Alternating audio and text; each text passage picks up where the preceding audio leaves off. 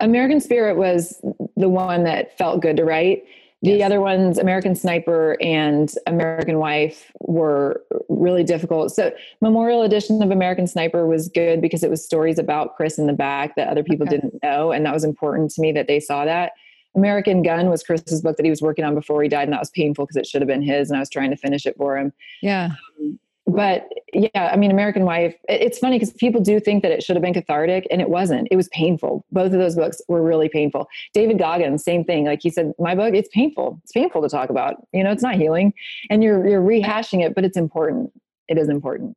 This is episode 100 with Taya Kyle. You're listening to American Snippets, the all American podcast for those looking to dream bigger, live better, and make an impact.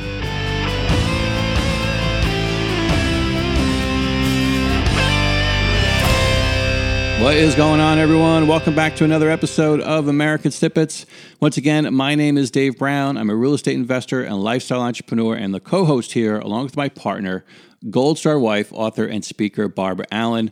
And if you're new to the show, it's our goal each week to bring you stories that will not only inspire you, but stories that will propel you into action in your own life. These are inspiring stories and interviews from social media influencers, uh, celebrities, veteran entrepreneurs, business owners, leaders, you name it, just everyday exceptional Americans who are giving back both in business and everyday life, giving back to their communities. And whether they are celebrities or small town heroes, each of our guests is a shining example of the American spirit. And today's guest is no exception. They fully embody the American spirit. They actually just wrote a book called The American Spirit. And our guest today is Taya Kyle. Uh, she is uh, a New York Times bestselling author. Uh, again, the wife of Chris Kyle. She's a former Fox News contributor, and she has a brand new book out called American Spirit. And if you want to win, a, if you want to win a copy of the book, all you have to do is go to Apple Podcasts, iTunes, go to our American Snippets podcast, and leave us a review. Take a screenshot of that review, post it on Instagram with the hashtag American Spirit Book. We're going to select five winners. We'll DM you if you're a winner and get your address and mail you out your free copy of American Spirit. Taya Kyle is someone we highly respect and admire. Uh, she's a friend, and we are just super grateful that she decided to be on our show for our 100th episode. Uh, six years since tragedy found her, Taya Kyle has experienced the worst and the best of humanity. The worst has brought its top guns into the battle to destroy her, but she's got faith as her ammo, and it's always been the stronger weapon. To the world, he was Chris Kyle, the American sniper. He was the invincible Navy SEAL who'd been put in the spotlight for his record setting number of confirmed kills and the book and movie that told his story. To Taya, he was her husband, her best friend, and the father of her children. Taya is blunt and seemingly fearless in her openness about the struggles and the reality behind the scenes. She is unflinchingly honest about the man behind the myth and fiercely protective of his name. She's best, best known for her intensely inspiring talks, her moving books, and the work she does through the Chris Kyle Frog Foundation. You, you may have seen her as a regular contributor on Fox News or in any of the numerous interviews she's given.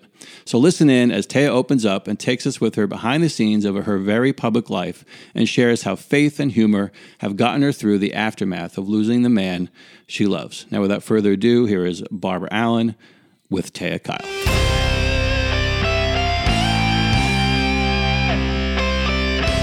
You are listening to the American Snippets Podcast. Hi there. Welcome back to another episode of American Snippets. I am your co host, Barb Allen. Now, we know that this country is packed with extraordinary people, and we love introducing them to you, which is why we are doing what we do. Their stories are inspirational, their messages can add huge value to life, to your life, if you apply those lessons that they so openly and freely share with all of us. Today's guest is someone whose stories and message had a profound impact on my own life and whose friendship I now cherish. Taya Kyle is the widow of Chris Kyle, the Navy SEAL that most people know as the American Sniper. Their story is beautifully told in the book and the movie by that name, and Taya has gone on to write other books, American Wife and The American Spirit. Pay attention because at the end of this interview, I'm going to tell you how we will send you a free copy of those if you're interested in getting one. We're going to send one out to you, but you got to listen to the end of the interview and wait till I tell you how. Tay is continuing Chris's legacy of serving others, and she builds her own legacy of selfless service as well through her work at the Chris Kyle Frog Foundation. Taya, you have done zillions of interviews. You have shared your story in books from stages across the country. You have had a movie made about your life and your loss and your struggle. And you've done that from almost the world, from almost the moment that your world was just like yanked out from underneath you. But you managed to do it with like such a poise and grace that you show to people. And even in your honesty, that you may think you're like ugly crying, it still comes off graceful somehow. I don't know. It's a mm. talent. They should teach it in widow school, but they don't. widow school. but you have it, and it takes a certain kind of strength and courage to do that. A lot of people have used your example and mentorship to change things in their lives that wind up changing their lives. So, does it help you when somebody lets you know how you've impacted them? You know, is there a story too, maybe that you have of a moment where you got to experience that or witness it, or somebody said something to you about it? Yeah, and first of all, I just want to say that Barb, you and I are so well aligned, and I'm thinking widow school. There's got to be something there. I don't know if it's a podcast, but there's got to be something there. In addition to your, you know, your fiction books, How to Woo a Widow. I mean, I think we're onto something. Um, and, and thank goodness that we're at a place where we can laugh in our lives and that we're years out, right? Yes. So there, there's one that comes to the top of my mind, and I love this story because I had a speaking engagement in Oklahoma, and they were paying top dollar and they were advertising and it was one that other big speakers had gone to and so I, I went out there thinking this is going to be really interesting because I didn't know a lot about the group that put it on and I got there and it was like crickets. You know what I mean? There was just like no one in the audience. And I was thinking, and they asked, Do you want anything to drink or whatever? And I was like, I mean, maybe like just a coffee or something. They're like, oh, we don't actually have any coffee here. Like, yeah, no, I mean, it was just one thing after another. I was like, okay, no, no, no problem. Um, just water is fine, you know?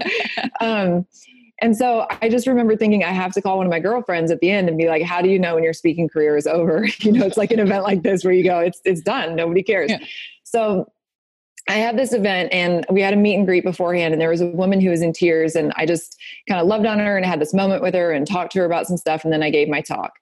And so when I got back, I think it was I don't I don't remember how much later it was, but I got a letter from her and she was saying, I was the girl who was crying and you changed my life. And what you said was exactly what I needed to hear. I can't, you know, it was just this very profound you knew that whatever it was was probably the Holy Spirit speaking to her, not me, because it was something so profound.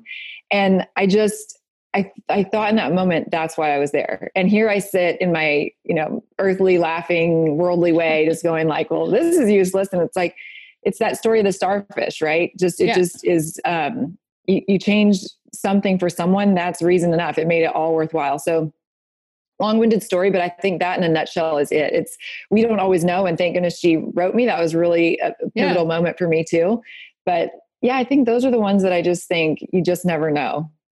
Yeah, I you know, and I love that that's the story that comes to your mind. It's not like, yeah, I was on stage in front of 3,000 people or on this giant show or like in a parade or whatever, the ceremony honor me. It was yeah, this obscure moment that you thought this is over. No imp- had no impact. yeah. yeah. like you thought. I love that. I love that because yeah. there's always like there's just freaking always something, right? You just yeah. Gotta, you yeah, you show up and you just go, wow, wow, okay, it's over.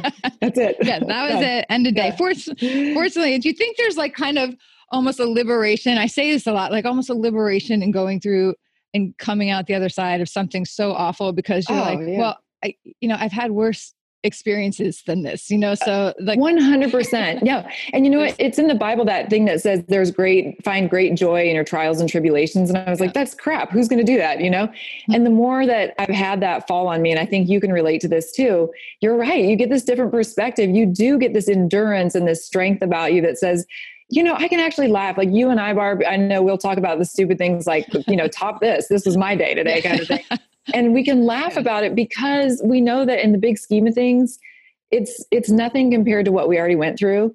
And for me i oftentimes think you know my faith is so strong. And i think if god could see me through that there's nothing he's not going to see me through. So what do i have to worry about really? I can't predict it. You couldn't have predicted what happened to lou. Lou couldn't have predicted it. Right. i can't predict what you know couldn't have predicted what happened to chris. So if you think about it that way we have all this anxiety in life but Why? We can't, most of the things we can't predict. I think there have been scientific studies that say 99% of the things we worry about don't actually ever happen. So we're, we're wrecking our lives by thinking about it. We just, in my opinion, just be faithful. No, God will see you through it, whatever it is, you know? Yeah. I love that. And that brings me to another question. I put this out there, um, you know, on Facebook to our community, and I asked people if they had questions for you. And once somebody had a question about faith, so I'm going to jump to that now. Uh, okay. Jen Henderson, she wanted to know how do you use your faith in order to help combat the symptoms of widowhood, such as anxiety uh, or PTSD, if you have any of that in your life? Uh, you know, in other words, do you have any good tips on using your faith to get through this? I think you might have just answered that.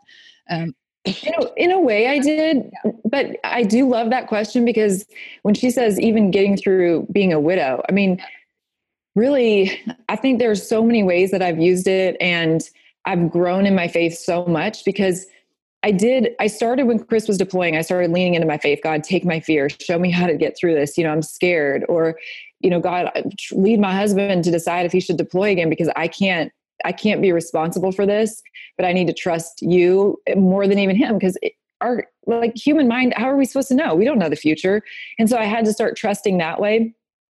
And I found that it did work out the way it was supposed to for us in those times, right? And I believe that God knew that eventually he would be killed, but it, in those times he was safe, and so there wasn't anything to worry about, right? And and I, and some people ask me why can I, how can I trust in God when He allowed Chris to be murdered? But my view on that is it's free will and god said everybody has free will even people who aren't making just good decisions so the person who killed chris according to psychiatrists you know prosecution and defense he didn't have ptsd so this was truly an act a, a, a um, a decision for evil, right? Yeah. And even if you did have PTSD, it doesn't make people murderers. So, right. Um, so going forward with that, I think okay, the next step then was being a widow, and how did God do it? It was those times where I was so broken that I was just crying and saying, I can't, you know, I can't do this. And I could go to God and just go, I don't think I can. And you hear this, you hear this quiet softness somewhere in your soul that just says, it's okay. You know, it, there's something there. And, and I believe that's God saying it's okay. And then there were times where I prayed for strength and I would get it. There were tons of times, and I still do pray for clarity and guidance. Uh, and more than anything, Barbara, I think this would go to your listeners no matter what they're going through in life I like to plan and I like to be prepared. And there was such a mountain on me at that time, whether it was lawsuits and the movie and the books and everything I was finishing for Chris and my kids' grief and my grief.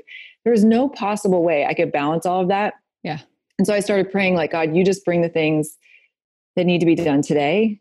And and I trust that you're going to bring the things that need to be done tomorrow. So if I would start doing something that I thought I was supposed to do that day and bang my head on the wall, even just a little bit, I would I would set it aside and start on something that had like this open door clear path. And then wouldn't you know that 2 or 3 months later that thing that I'd kind of started to bang my head on something would fall into place. And in that way I just thought whoa, right? That that was life changing for me because I realized that when we have this mountain of stuff and we think we're supposed to do one thing and we just keep pushing and it's just blocked and we keep pushing and we get so frustrated and why and blah, blah, blah if we just the first time we bang our head just go this isn't the open path. That means it's not god because he's not a god of confusion. So then you look for what is the open path do it. The other thing will still happen. Like you're not actually giving up on it. You're just saying yeah. not now. It'll be and I, to me that's just that was probably the biggest thing that i got was not only the strength but then this thing that still applies in life today that like my children's book I had a date, I had a time. I have gone through so much that is supposed this children's series is supposed to happen. I know it. Yeah. I've had it on my heart for a long time. And the last thing, I was I, I talked to a group in uh, College Station, and I was like, should I should I try publishing it in December? You know, they say it's the worst time. Should I do it? And they were like, yes. And I'm like, okay, December it is. And then, sure enough, something else blocked it. And I was like, okay, every single time I've tried like five times this year to release it. So I just decide, okay, then it's not time. And I'm not even worried about it. I just figure Easter next year it'll be. I mean, to for me, that's huge, you know, to not be disappointed, not be upset, not think that it means it'll never happen. I wanted it this year. I wanted it last year. And it just hasn't happened. But instead of being devastated or hurt or questioning if it'll ever happen, now I just know it will. I know it will. I've had that seed in my heart for a long time. Just not this year. Yeah, that is That yeah. is huge to be able to sit back and just trust in that process. You know, people make plans and God laughs. They say, you know, yeah. That. and that that was hard. People ask me, people ask me all the time, like, where, where do you think you're going to be in five years, ten years? I'm like, dude, I am not going there. Like, I'm yeah. not. I'm going to focus on that. I know, you know, where I'd like to be or where I think I'd like to be in right. five years, but I don't know. I'm like, I'm not. I have no idea. I have no idea where I'm going to be five years, ten years. I'm like, guess what? Neither do you. So, yeah. And they're like, what? You know, it's an illusion, but yeah. people are very comfortable with that. Yeah, but and you're yeah, so driven. Like that's the thing. I know you. You're driven. You know a lot of things that you want to do in this world. So it's not being being in the present does not mean you're not goal oriented. And right. I think that's the other. It's a fine tuning of that concept to say goal oriented. Yes, when it's on your heart and it's a clear path, you know you go. And that never quit mindset, push through the hard times. I get that but there's a difference. It just, and the more you start praying and believing and seeing, you'll start to get that discerning eye for like, it doesn't mean that I'm not goal oriented. Like my children's book will happen. I know that. Yeah. I'm just really disappointed that it's not happening sooner, but I'm still goal oriented and driven. I'm just also allowing for God's time. And I believe that it's always for our benefit. What is the children's book about? Well, I thought you'd never ask. No, just, I only had to mention it 10 times. I know. no, I was going to make you sweat it out another minute. No, no, no. I could see you. no, no, no. Okay, for real. I was not going that angle. Now I'm not even going to say. oh, come on. to prove. Okay, no, it's a faith-based series. Um, and the, and there's, it's, it's a 10 book series and it's about this faithfulness that I saw in my kids with tragedy, they learned these really deep concepts about God and faith and persevering in life. I mean, they have that same strength that you and I have where they just they just know that it's it's going to be okay. And so the the children's book series is the first one it's prayers for bears and it's prayers for grateful bears is the first one and it's for like 3 to 5 year olds and there are little um I didn't want to do rhymes. I was going to be really artistic, but then the editors were like, "No, no, add some rhymes. You know, do some things." So I did, and it's just uh, it's it's quick prayers for kids that I hope are really catchy and that they can use in their own life, and that their parents can use to just pray these conversational prayers that are really cute with their kids. And it starts you start recognizing that gratitude is really simple. We think we have to be grateful for all these other things, but sometimes it's just a roof over your head and food to eat and we forget that that that in itself is worth our gratitude. That's awesome. I don't know why I've never like gone in depth with you about these books before. I've heard you mention them. I've never like actually said, you know, what are the books? Um, I told you it's taking forever. No, I'm just kidding. I'm just I know. I'm so sorry. No, I'm kidding. I suck. No, um, we just but, have more things to talk about when we get together. It's like yeah. a mile a minute. Yeah. yeah. So I actually, and I will say there, I keep coming across things. I'm like, man, I wish I'd had that, you know, eight years ago. And I feel like that's another tool that I wish I would have had but it was 14 years for me now. So, you know, like 13 years ago, 14 years ago with me and my kids, especially, um, you know, with issues I was going through with the Catholic Church with them. I wanted them to hang on to their faith, but Catholic Church kind of wound up just being too much for me. And yeah, we would just withdrew from it. But there's a difference between religion and faith. Yes. And, and, you know, and I just couldn't grasp that. But that's okay because you know what the other yeah, and I think as a parent, Barb, especially when you're talking about getting through tragedy, yeah. it's really easy to look back and think. I mean, every parent looks back and thinks, "I wish I would have known," right? Right. but I always go back to we were never designed to be the perfect parent anyway. That just it's impossible. And you know, hindsight is 2020 because you have that experience, but going into it you don't. And so I think the cool thing is that even if that was your experience then, I feel like God knew that was going to be the experience and he's not deserting anybody. And so there's always this second chance later in life to to do things differently. And I find with my kids, I mean, I've I've done things that I thought in my grief I ruined something and I can never go back to that time and do it over. And it breaks my heart. Yeah. And I've even prayed about that. I've said, like, God, I think I ruined this. And I said, Can you forgive me and can you fix it? You know, especially with my daughter, there was something that it was really breaking my heart. And it didn't occur to me to pray about it at first. And I said, I did this and I carry this and I, I ache and I'm angry and I'm hurt that I did this. And um, it was just, it was just a mentality I had with her basically. So it wasn't just one event. It was a mentality that I realized, oh my gosh, I've done this wrong. What have I done? And so I just prayed, I'm like, can you forgive me? Can you take it from her, the damage that I've done? And can you please repair it? And I'm telling you, Barb, like I didn't, you know, I didn't know. I just asked. I didn't know this was going to be like, can you do this? I mean, I've seen you do other things, but can you even correct something I did? He did it, dude. I'm telling you, within like two or three months, all of a sudden I saw a change in her as if I had never screwed that up for years. You know what I uh-huh. mean? And I went, oh my, I mean, it gives me chills to talk about it now. I was like, yeah, because she's his kid first, you know, and he didn't want her to be hurt by it. It's so anyway, if that's an encouragement to parents everywhere, I just think we ache when we know we did something we didn't mean to do or yes. we weren't equipped to do. But it doesn't mean that it's over because because the timeline that I should have done that with her was much earlier. It shouldn't have worked. Right. To think about it later, and it did. yeah, I was just like, whoa. I mean, you know, mind blowing. Yeah. Yeah. That that is, uh, and you actually jumped ahead and answered another question I was going to ask, but that's great because you covered it. You know, helping parents through grief and how do you do that? I mean, you guys, I when I read your book, American Wife, I had to stop and start and stop and start. A because it's beautifully written, but B there are times our stories have so many things yeah. that overlap. So sometimes I felt like I was reading my own story and going through my own thing. Um, so you know, hard for me, but beautifully written. But I mean, you were. I I've said I feel like I kissed my husband and sent him off to die, right? Because yeah. I kissed him and 10 days later he was I was like, okay, goodbye, honey. Go to this person who's yeah. in Iraq, literally plotting at this moment to kill you. Like, you know. Um. And so I've often and then I look at your story, I'm like, you literally kissed your husband goodbye. And you know, and he went to yeah. and but you and then you were just like thrown in this immediate spotlight. I mean, I was too, but it was like temporary and it came and went. It was more about the trial, you know, but you were just like like you got up one day and it was a normal day and you went to bed and you had this great day things going to be great and then boom like everything and you, you, didn't have nobody gave you time to like breathe or catch your breath or right. and it seems like from that's never let up. It's just yeah. gotten more intense and more so and a lot of it's positive and some of it is not.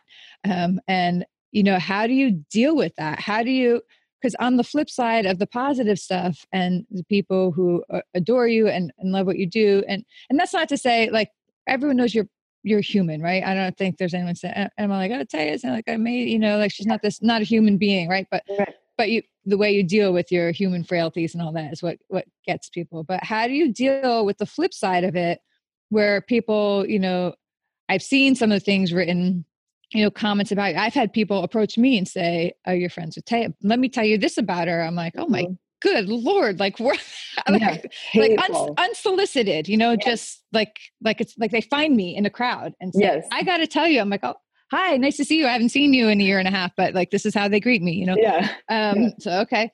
But uh how do how, do you, how do you like take a breath and do with that? How have you dealt with that? Has there been a period in these years where you've just been like like I need to step back and like breathe and and not have that around me?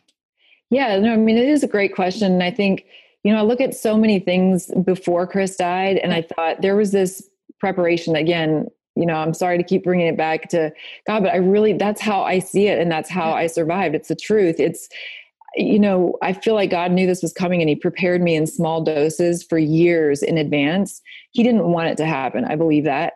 And I believe that he prepared me in little bits because he knew what was coming. So for Chris, I remember, you know, I part of the reason I think I was able to just keep walking when it happened is that I watched Chris do it and we went through a lot of those beginning stages together with his book. And I learned from him a lot of just grace and humility and um, the way that he handled himself was was a really unique learning experience for me. And on the flip side, I also realized when I saw hateful comments about him that were so far from the truth, my hands would start shaking, my heart would just start pounding out of my chest, and I felt like this vitriol, like yeah. you know, like I mean, I want to slay people. How dare you? You know, you're so far off the mark. And I realized in that moment and talking through some of that stuff for him that there are going to be those people who hate always. I don't, you know, it's just going to happen. And at that time, my son was very sad. He was in elementary school. He came home and he's a he's a tough kid and he doesn't really it's really cool. He actually doesn't take other people's opinions on board when they're negative. He doesn't even notice sometimes mm-hmm. when people are being like, you know, manipulative or weird but he said, you know, they're making fun of me for my socks. And I said, what's wrong with your socks? I mean, we go to Walmart, we get basic tube socks. You know what I mean? Like they're black, like everybody else is like, what's the, they weren't the right brand, right? At that time, I think it was like the Nike, something that I don't know, whatever it was. They were like $30 a pair or something ridiculous.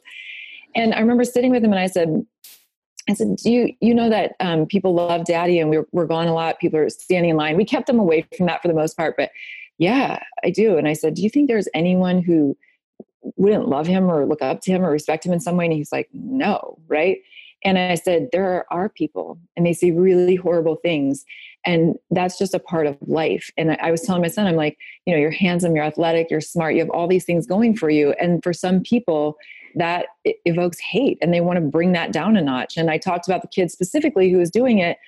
Great kid, I know the family, but you know, he was there was a lot of bad there was a lot of hardship in that family that he was taking the hit for. Mm-hmm. And so, you know, I just explained to my son, he's trying to he doesn't like the fact that you're in a good place and he's not and he's just trying to find his way. And he's not maybe even doing it to be hateful it's just an instinct thing whatever.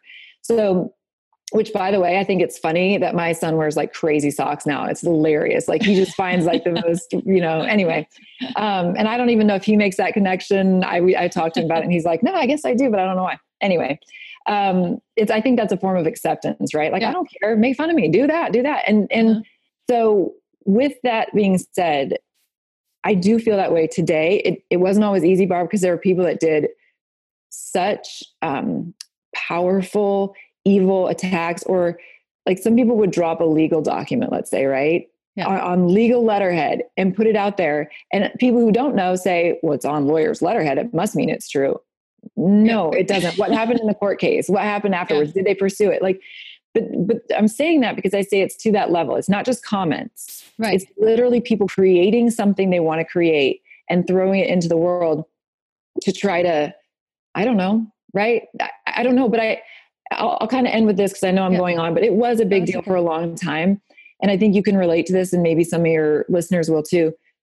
I kept thinking, you see me on the outside. I've gotten dressed, probably put on my makeup in the car, you know, as a passenger, whatever. And you think I'm okay. But what I see is I'm gutted. Somebody has literally sliced a knife down the inside of my chest and stomach, and I'm gutted and bleeding out on the sidewalk. And you're walking by me and and like stepping on me with a yeah. stiletto heel, like yeah, you know. I, I just thought, how? Why would you do this right now? Do you not know?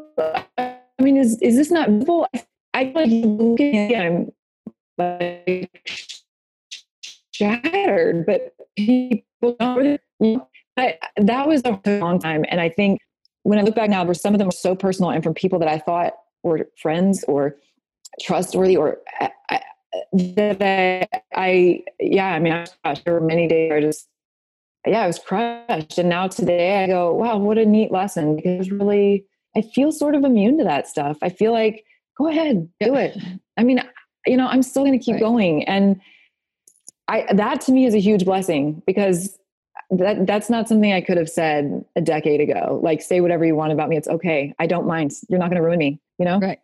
That is a really hard lesson to learn, and I hope everybody paid close attention to that because it is. And I know a lot of people that we're in in touch with, you know, within our community and like who approach us outside. That's one of the things that can hold people back is yeah. what people say about, especially if it's somebody close to you, that mm-hmm. it, it's somebody close to you that's waging an attack on you, or it's somebody close to you that is having an attack waged on them. You know, yes. it can it can get inside you and chew you up, and it can completely derail everything yeah. that you believe that you're doing. So and Barb, I want to I want to touch on that because when yeah. you say derail, that's actually one of the biggest points of all of this. I think I do think that's like a dark realm type of attack because yeah.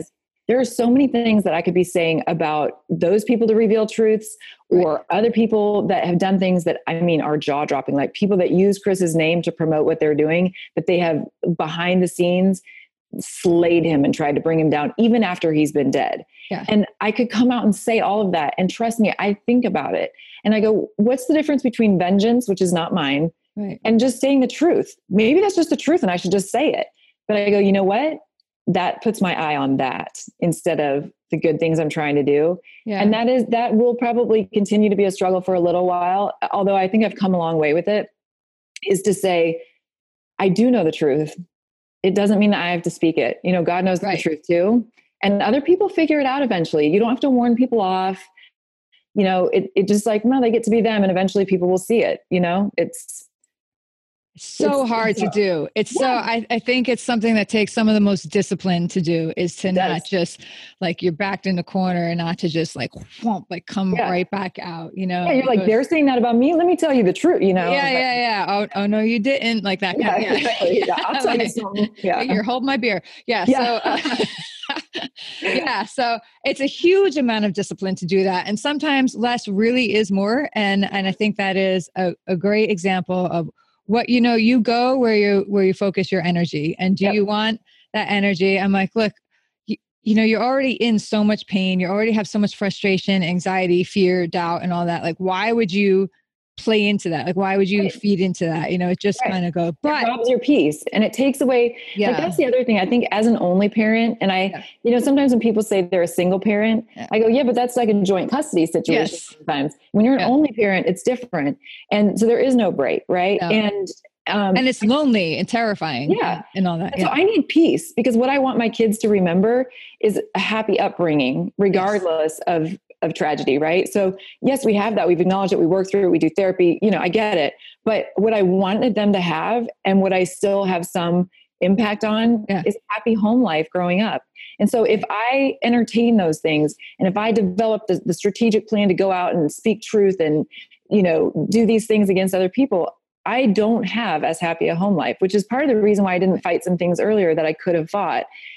I prayed about it. I asked friends, and they're like, Taya, like, you know, especially at that time, like, you know, four or five years ago, like, you, you know, I was smoking a pack a day, you know what I'm saying? Yeah. Hiding in secrets so my kids didn't see me, you know, trying to breathe, feeling like my throat was closing, like, and I'm like, well, I'm going to fight because it's right. And, you know, and just saying, like, no, because I, I, what does that do to me when I come home at night? Am I Yes. really able to hang it up? No. Right. You know? Hard hard hard lesson to learn. Yeah, so yeah, but i'm glad i can see you you know like you can see when you're when you're like light up when you when you talk about your children's books when you talk about your kids and that's the difference and even when you're talking about the things that are like terrible and awful like every you know, like your whole body language change, Body you know yeah. you know and it's just it's just so um representative of what it does to us on the on the outside at all. I have a talk now about chad littlefield and his Yeah. friendship with chris i'm so lucky that i get to know his family a little as well they're such sweet people They really are. i just adore them and you know we got to tell chad's story a while back through them but Yeah. you know tell us quickly uh, you know or not quickly if you want you know about about the friendship they had um, because you know chad was also killed with chris and you know it's two lives for Mm-hmm. Yeah. For you know just ridiculous reasons so right. yeah just tell a little bit about about their friendship and let people get to know chad Yeah, it's a great question. And by the way, you're a great interviewer because I think you have this depth to you that's really cool. And you kind of Uh. hit the points that maybe not everybody else would see. But when you asked me the question, you asked me specifically, tell me about the type of friend he was, you know, not just who is Chad. And that's the most important question because it's something that your listeners can use in their own life, I think. He knew, so his wife and I were friends on the soccer field, and we introduced our husbands. And there was this easy way about him that he just showed up. And in the end, isn't that what we need when we're going through a hard time? And Chris was still adjusting, you know, and he was still coming through. But the person he wanted around was Chad, not because Chad had the perfect words, not because Chad entertained him or made him laugh, right? It was because he was the type of guy that would just show up and he took you as you came, you know? So if they were laughing, he was laughing. If if Chris needed help, like they were doing stuff to do like a charity event or something, you know, Chad didn't go and say, dude, let me help, let me help. What can I do? You know what I mean? He was just like, he showed up and he would look around and he would take care of stuff. Or he would be standing there and like if Chris would say, Hey, do you like he's on it? You know what I'm saying? Yeah. And so it's this really cool balance of being humble, quiet supporter, and then right there to laugh, right there to talk, right there to do whatever. You know, they would weightlift in the mornings. And I remember, you know, that's a really big deal. And it's a hard thing when you're feeling, and you know this, Barb, when you're feeling like your soul is crushed to get the energy to do physical things Yeah. is just so hard. And so uh, I, I was telling Chad, I said, you know, look, Chris is always happier when he works out. But our garage where we lived, we had just moved in not that much. You know, I, I've said, hey, maybe we could get the garage cleaned out. He's not going to feel like doing that, you know, to get the weight set ready to go. So, Chad, can you come over and help me get the weight set ready? And he did. And then they worked out in the mornings. You know, it was like it didn't really matter what you were asking. He had this depth where he could see why it mattered. And then there would be times where he'd just show up but he didn't, you know, he didn't outstay his welcome either, right? He'd bring like some fast food and they'd sit and just laugh. And and and the other thing which I think is interesting, you know, Chris had a level of fame at some point, you know, during their friendship, but he, Chris wasn't the type of guy that wanted that or wanted people to know that. I mean, he didn't even want to write the book. It's a whole other story. But you know, Chad would have this way of laughing about it, like like dude you know something about i'm with the american sniper you know talking about guns like what is my life you know Yeah. kind of thing Yeah.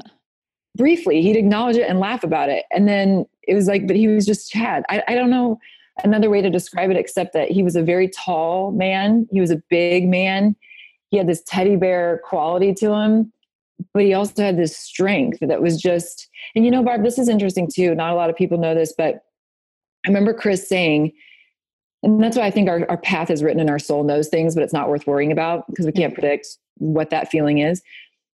Chris told me a couple months before they were killed, he said, You know, I feel like Chad's the type of friend who would take the bullet for me. And I was like, Really? I said, Don't you Oh think that's kind of hard? Yeah, I know. I said, Don't you think that's kind of hard to um Yeah. to say for somebody who hasn't been in combat? Like you never know. And he goes, I just have this feeling. And then Chris or uh, Chad's parents told me later that Chad said to his parents, I love that guy. He said, I would take a bullet for Chris. Oh man. And I was like, what? I mean, all within three Wow. months of both of them, yeah. you know, dying. And there's something in that that's just beautiful and divine that says to you, you know, for his parents, like, would they ever think, I wish Chad hadn't been friends with Chris? You know what I mean? Yeah. Yeah. So- yeah. and I don't know that they've ever thought that. I've never thought that because if you saw them together, you knew it was just meant to be, right? It was just, and, and Chris had other friends that were great. Yeah. There's just something that was so perfect there. And um, it just reminds me, it doesn't, sorry, I don't know, but it doesn't matter sometimes how long you know somebody, some Yeah. things just work. I mean, the minute I met you, we were friends and we were laughing and crying. And and I've met a lot of widows. It's not that. There's something else that it's like your soul was meant to cross paths with this person. Yeah. And you know it when you see it. And that was the kind of friend they were. And there's something about, you know, them being taken together and making that journey to the other side that just kind of makes sense because Chris had his way in his faith. Chad had his way in his faith.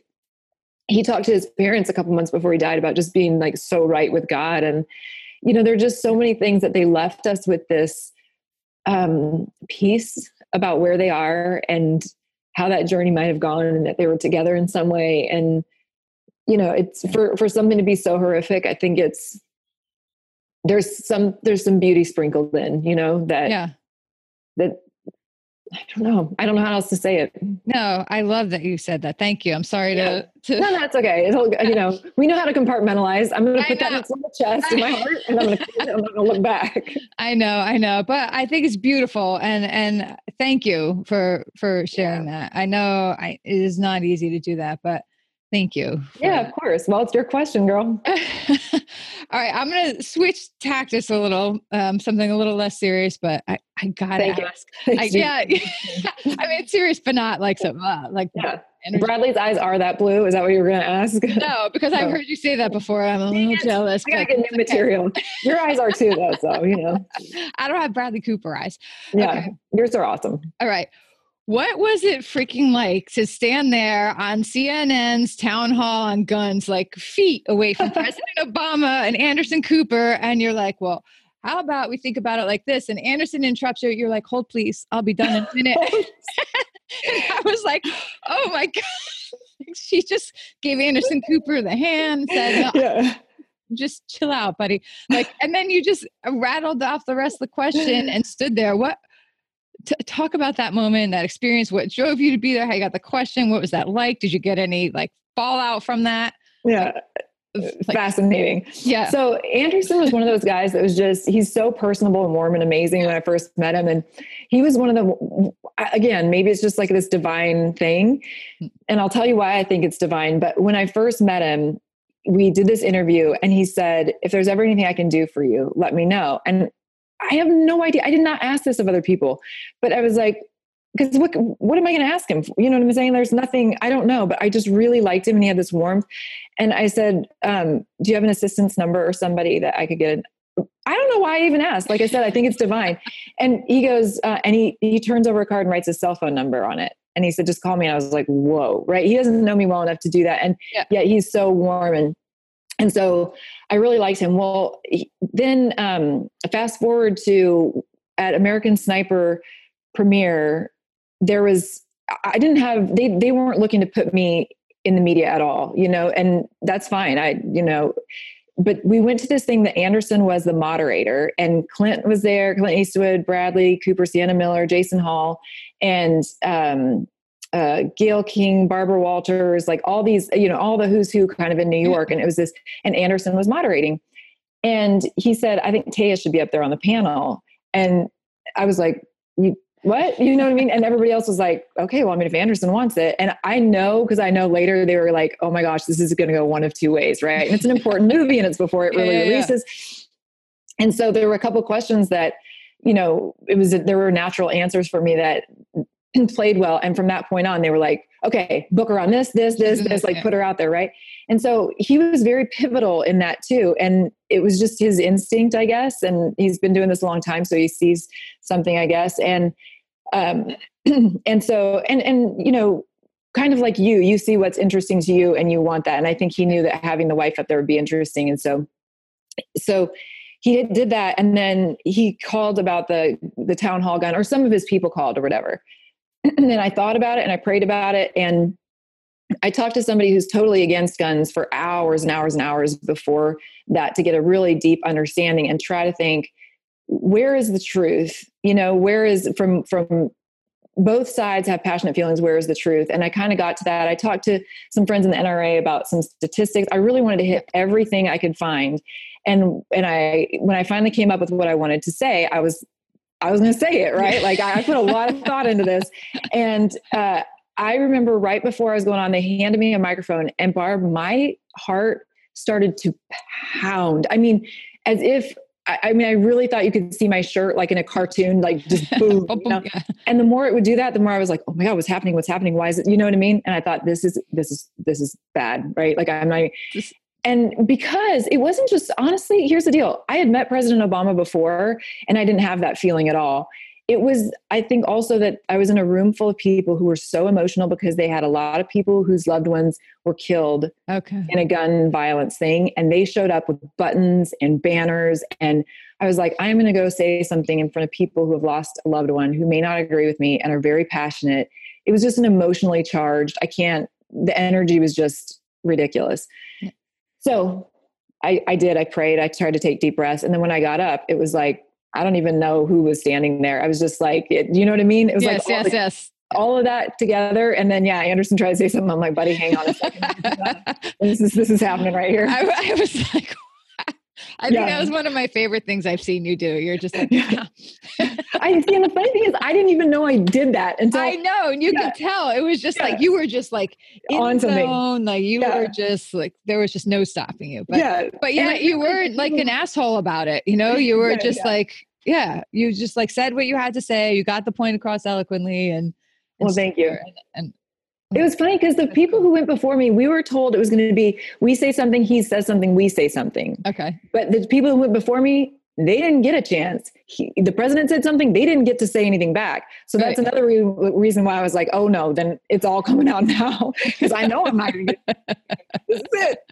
Funny, funny, funny. I love it. A lesson there to seize the opportunity. And if you're passionate about something, dialed in and you're prepared, you can't just go up to a yeah. forum like that. So important for you and be like, I don't know, like, you know, yeah. this is just because, because right. I'm Kyle and I say so, you know, like you stood there and you backed it up and preparation and, it, you know, is so important. Yeah, I agree. Um, all right. So we're, now we're just going to keep like bouncing all over because I got questions we got to get to. And I know, I know time is running out. So you ready? Here yep. we go. What does patriotism mean to you?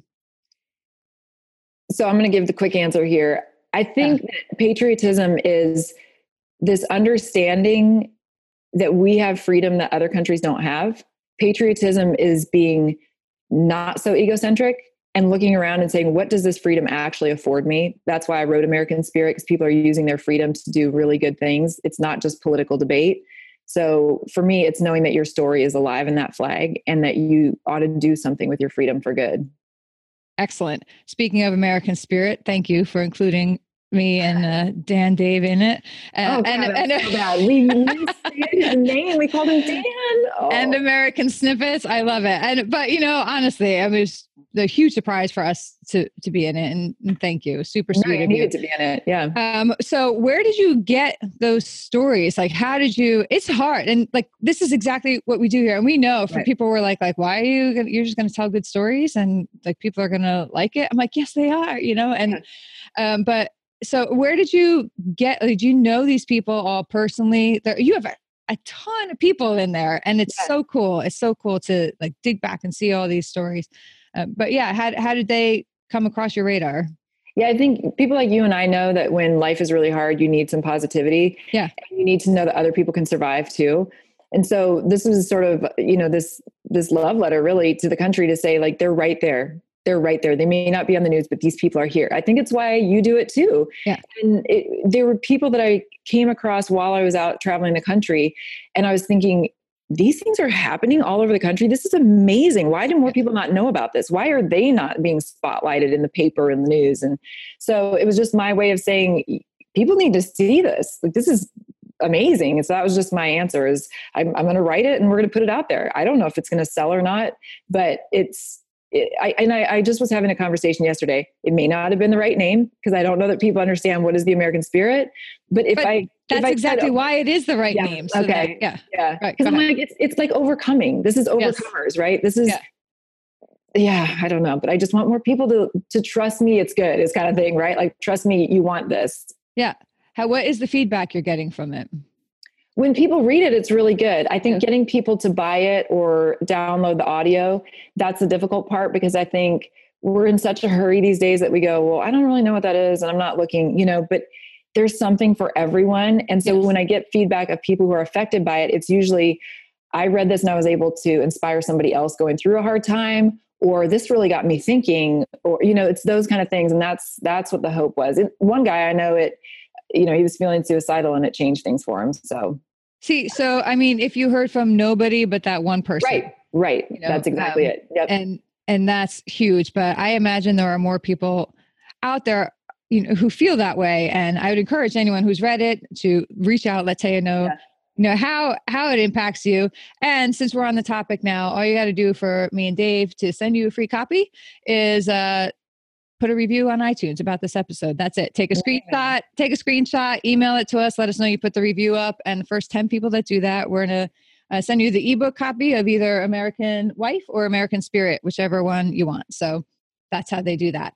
Awesome. But, um, Good idea. Yeah. And if they really woo us into it and lure us and do a good job, maybe I'll send them the actual hard copy too. But they got to work for it. They got to work for that one. Yeah. You got to earn stuff. This is you not a free ride here on American Snippets. no, we're not. We don't want people to just be inspired. We want them, you know, yeah, like tell us, use act. the words. Yes. Yes. Inspiration without action. We say it's just entertainment. We're not, we're no entertainment you know I like right? that. I made that one up. It's sort of like that charles barkley i'm not your role model or whatever. You're like i'm not here for your entertainment. I'm here for yeah. your heart your soul. Yeah, yeah. there you go. there you go. Okay American which is also entertaining by the way though. You are entertaining. Oh you thank you. said that a lot. Yes. Thank you. My kids do not always agree yeah yeah. Well they're not supposed to. Yes i know. So american wife was it difficult to write? Was it cathartic? Like which one flowed eat flow you know was there one that flowed more and took a bit, you know, more energy to write? American Spirit was the one that felt good to write. The yes. other ones, American Sniper and American Wife, were really difficult. So, Memorial Edition of American Sniper was good because it was stories about Chris in the back that other people okay. didn't know. And that was important to me that they saw that. American Gun was Chris's book that he was working on before he died, and that was painful because it should have been his, and I was trying to finish it for him. Yeah. Um, but yeah, I mean, American Wife, it's funny because people do think that it should have been cathartic and it wasn't. It was painful. Both of those books were really painful. David Goggins, same thing. Like he said, my book, it's painful. It's painful to talk about. You know, it's not healing and you're, you're rehashing it, but it's important. It is important.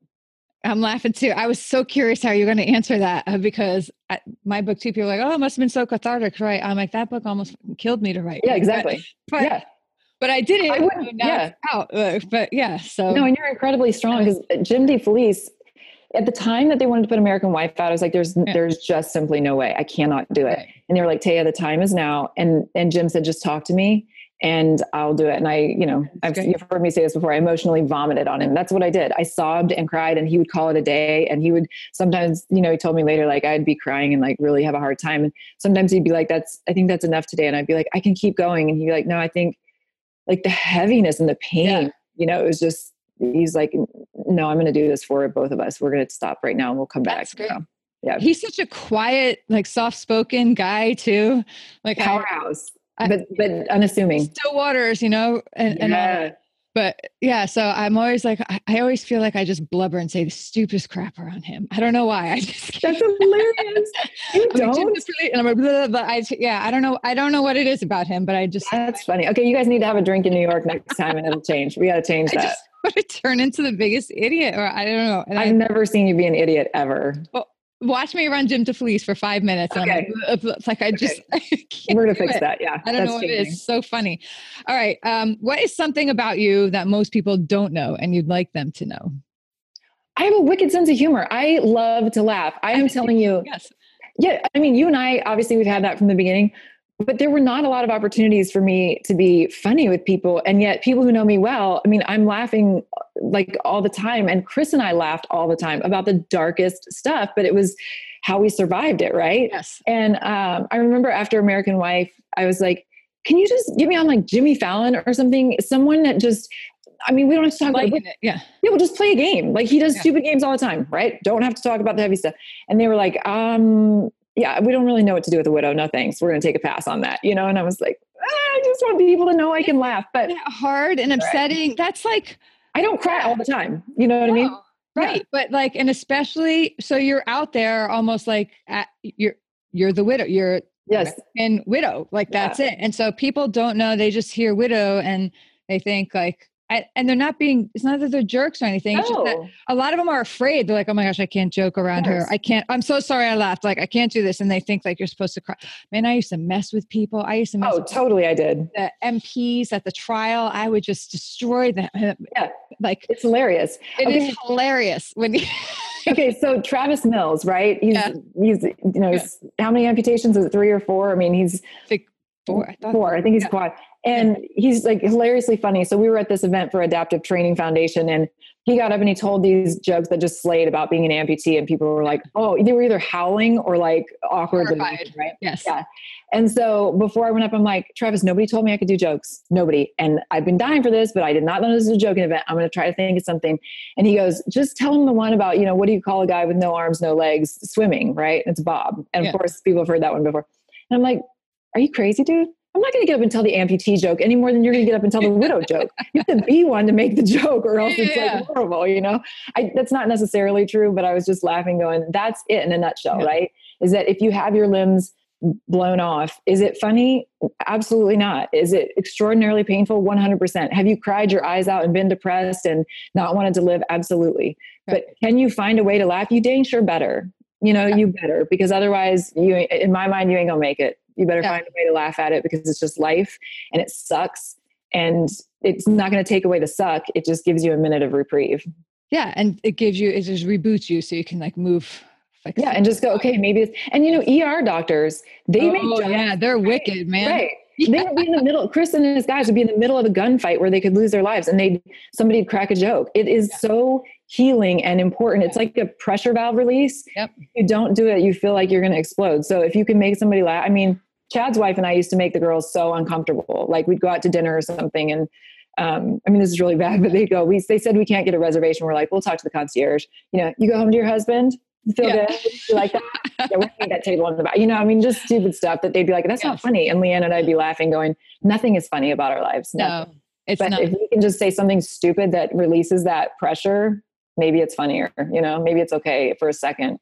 I know. When I'm a kid, and I'll, uh, after this one, I'll stop. And now you got me going. So my kids laugh. I forgot I told them this like years ago. You know, people would always be like, "Oh, hi Barb, what do you do? You know, what does your husband do?" And I'd be like, "Oh, my husband died." And they'd all feel terrible, and it was awkward. And I'm like, finally, I got tired of making people feel awkward. And I'm like, "My husband doesn't do anything. He just lays around a lot." You know, and I walked away. Oh my god, that was hilarious. And I told my kids that, and they've never let me live that one down. But you know, like, what are you going to do? It's either painful yeah. silence, everybody's uncomfortable, right. or you just say that. Yeah. Come no, on, no, no. yeah.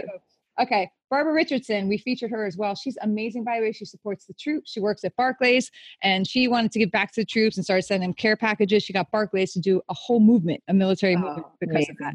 And she wants to. She says first that you are such an inspiration mm-hmm. for your mm-hmm. strength and dedication to keep Chris's spirit alive. And then she wants to know: Are your kids looking to follow in the footsteps of their dad in the military, or you and the amazing programs you're behind, like the Chris Kyle Frog Foundation, which I cannot believe I have not mentioned yet. So, oh no, no, no, it's totally fine. I, I didn't okay. think about either. To be honest with you, um, no, you know what? Uh, the kids are they're doing amazingly well. They love the Frog Foundation, which of course is to support military and first responder marriages, which we know then decreases suicide rate, drug and alcohol addiction, fights PTSD. All of that hap- is is um, substantially decreased when we can keep that safe place safe. I sometimes I look at them both and I go, I wonder if they will or they won't. But like you, I don't, I don't make their plans. You know what? And I keep telling them, just pray and go where God leads you, because I can't be responsible for that, nor do I want to be. And I, I acknowledge that they are not. You know, there's this old quote: "They, your children come through you; they're not of you." Like they're an independent spirit that has their own life plan and so my my whole goal is to keep them praying and knowing that god will lead them where they're supposed to go and that i pray they have the clarity to hear him and so with that, I don't know, but you know, I don't, I don't know. I, I really don't. It, it'll be interesting to see what happens. They're teenagers now, so it'll be interesting to see what happens in the next few years. But as you and I know, they could start with one path and change to a completely other one yeah. too. Yeah. Awesome. All right. And then I would be absolutely remiss if I did not bring up our event next year, the Great American yeah. Summit in DC. We're just reaching out to venues now to lock those in. But um, A, thank you. We're super excited that you're going to be emceeing it.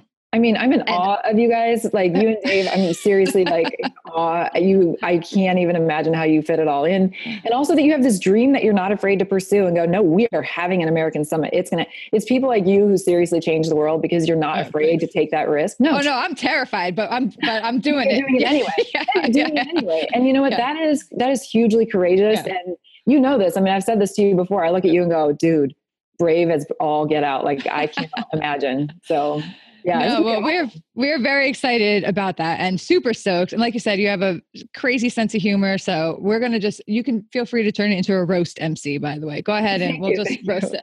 Um, but so it's centered on the american dream right? We believe the american dream is alive and well. We believe uh, people like chris and and lou and and all the people who serve give so much in service to defend the American dream, both yes. for people in this country and to provide it for people in the others. That, yes. But it's different for everybody. And that's yes. what's beautiful about it. There's no like one way to the American dream. So now I'm going to ask as we close up, what does the American dream mean to you? Okay, can I ask you a question first before we close up? Okay. Okay. So I love what you said about the American Summit first, like your dream and what you want people to. I'm sure you've talked about it on podcasts, but I want you to remind people right now because, like, I think that's actually really innovative and really needed. What you, what this whole thing is about, the American yeah. Summit. Yeah, it is. Um, oh, the Americans, the Great American Summit. Um, it's about a. It's patriot. It's patriot. It's pronged, right? Mm-hmm we're passionate about patriotism. I think patriotism is common ground for people to stand on. It is one of the few common grounds. You're not going to get anybody to agree on religion or education or jobs or politics, right? But we can all agree that we're Americans and we live in this beautiful country. Flawed doesn't mean it's not beautiful. There's beauty in flaws too, and it's how you address it, right? So I think if we can just get back to that common ground as Americans and agree that we're Americans first and then we're going to speak civilly to each other, I think it's just a collective boost of energy back into this country that's going to help. And the American dream part of it is we're going to leave people with lessons. Everybody who speaks is going to teach a principle, a lesson based on their own life, their own experience, and how people can tap into what the American dream means for them, how to build it, create it, and help other people do the same. And I think those two things mashed together it's mm-hmm. like Patriot Tour meets Tony Robbins, like kind of thing, you know, like, yes. like and like it's freaking also, great. Um, yes. And because you were saying like we all that's the early American, right? The yeah. dream was that you can be any you get to be you the way God created you and make a difference in this world. Like that's that's the cool thing. And so that summit I think reminds people, wait a minute, we're not subjected to just have to go to like, you know, Walmart and Home Depot and our life is this. We we are created uniquely and there's still that opportunity to create something that's your vision in this yeah. world. And I think we need to be reminded because it does seem daunting. I mean, everybody can advertise nationwide, internationally, and you think, is there really room for my dream? Is there really room for me to, to make an impact? And I think you and I know with American Snippets and American Spirit, the impact happens when you just do one right thing after another. Yeah. But that American spirit to me is like ignite that see the possibilities almost, right? Like you're going to see the possibilities of you being you and living this dream and that you can do it regard stop listening to like everybody else, you know, people are going to inspire them like you said Tony Robbins meets Patriot Tour meets the old pioneering spirit almost, right? It's still here. Yeah, I love it, and I'm, and this is why we asked you to be a part of it because we knew you would get it. We knew you do get it, and we knew you were going to bring like some crazy life to it too. But yeah, like everybody, this country is amazing. We have so many opportunities. I think we have a responsibility to avail ourselves of those opportunities, and yes. this summit is going to just kind of cut through all the all that reasons why people like think that they just can't you know? There's so right. many reasons people think they can't right. um, but there's more reasons that you can. It yeah. just it's it's hard right? well, you're so your um, child for that. You really are. i mean i look at you and i go you had four little boys yeah. and your world was turned upside down. There is no plan. There is no map. And you have gone through hell and back and you're here. I mean, you're starting a freaking podcast with an eagle behind your head and like the professional equipment and like getting these badass interviews, not with me, I'm saying with like uh, other people that are awesome. And you like, and then you're going to do this great American summit in DC. And it's like, dude, if, I mean, Barb Allen, like this is, this is so different than what you would have envisioned, but there's something in you that got stoked that said, you can survive that you can do other things. And i feel like that's like it gives me chills just thinking about because you you seriously there you couldn't find a better poster child than you to say you have horses and dogs and cars that break down and kids who are like teenagers and young adults and you know you have the courage to love again with dave and to be this business partnership. And i mean it's just truly like there's nothing you don't do. And i've watched you tackle some things and i'm like you got in touch with that person? Like you just reached out and you know you're like yes like this is this is you know, I'm a patriot and I'm a badass and I'm still a mom who's funny and like going through hell sometimes. It's like, yeah, you're the poster child. Work on your like sexy poses for the poster, please. You know, uh, and, oh, you uh, can teach me about that. You can. Oh no, I can't. No, absolutely. We'll find somebody who can, but yeah, not me for sure. All right, man. Taya Kyle, I know you have some kind of meeting to get to. I know I my friend Bob Vincent's going to be there. He told me that. So, oh. um, yeah. So and I'm sorry, tell Stuart I'm sorry for keeping you and making you late. But he knows better, Barb. It's my fault. You've been trying to help me wrap up for a long time. And I'm like, no, let's just talk.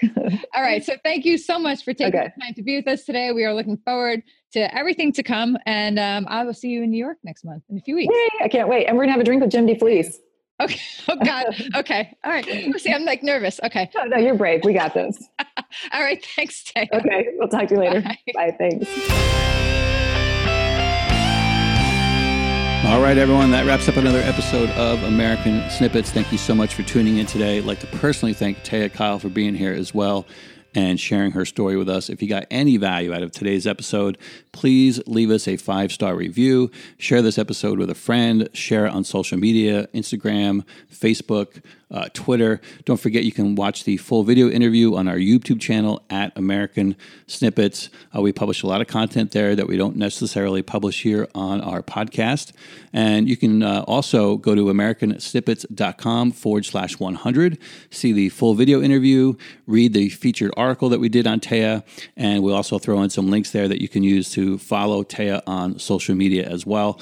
Uh, and don't forget, Taya Kyle is actually emceeing our first ever live event called the Great American Summit in April of 2020. If you want to learn more about how to attend, go to greatamericansummit.com. And don't forget, on July 3rd, uh, Barbara Allen is going to be with Taya Kyle on The Today Show talking about her new book, American Spirit. Uh, Barbara is one of the featured uh, stories in the book, along with, uh, I think, about 30 other stories as well. So don't forget, July 3rd, Tay Kyle and Barbara Allen on The Today Show. And uh, we appreciate you being here today. Now go out there and show the world how exceptional you truly are.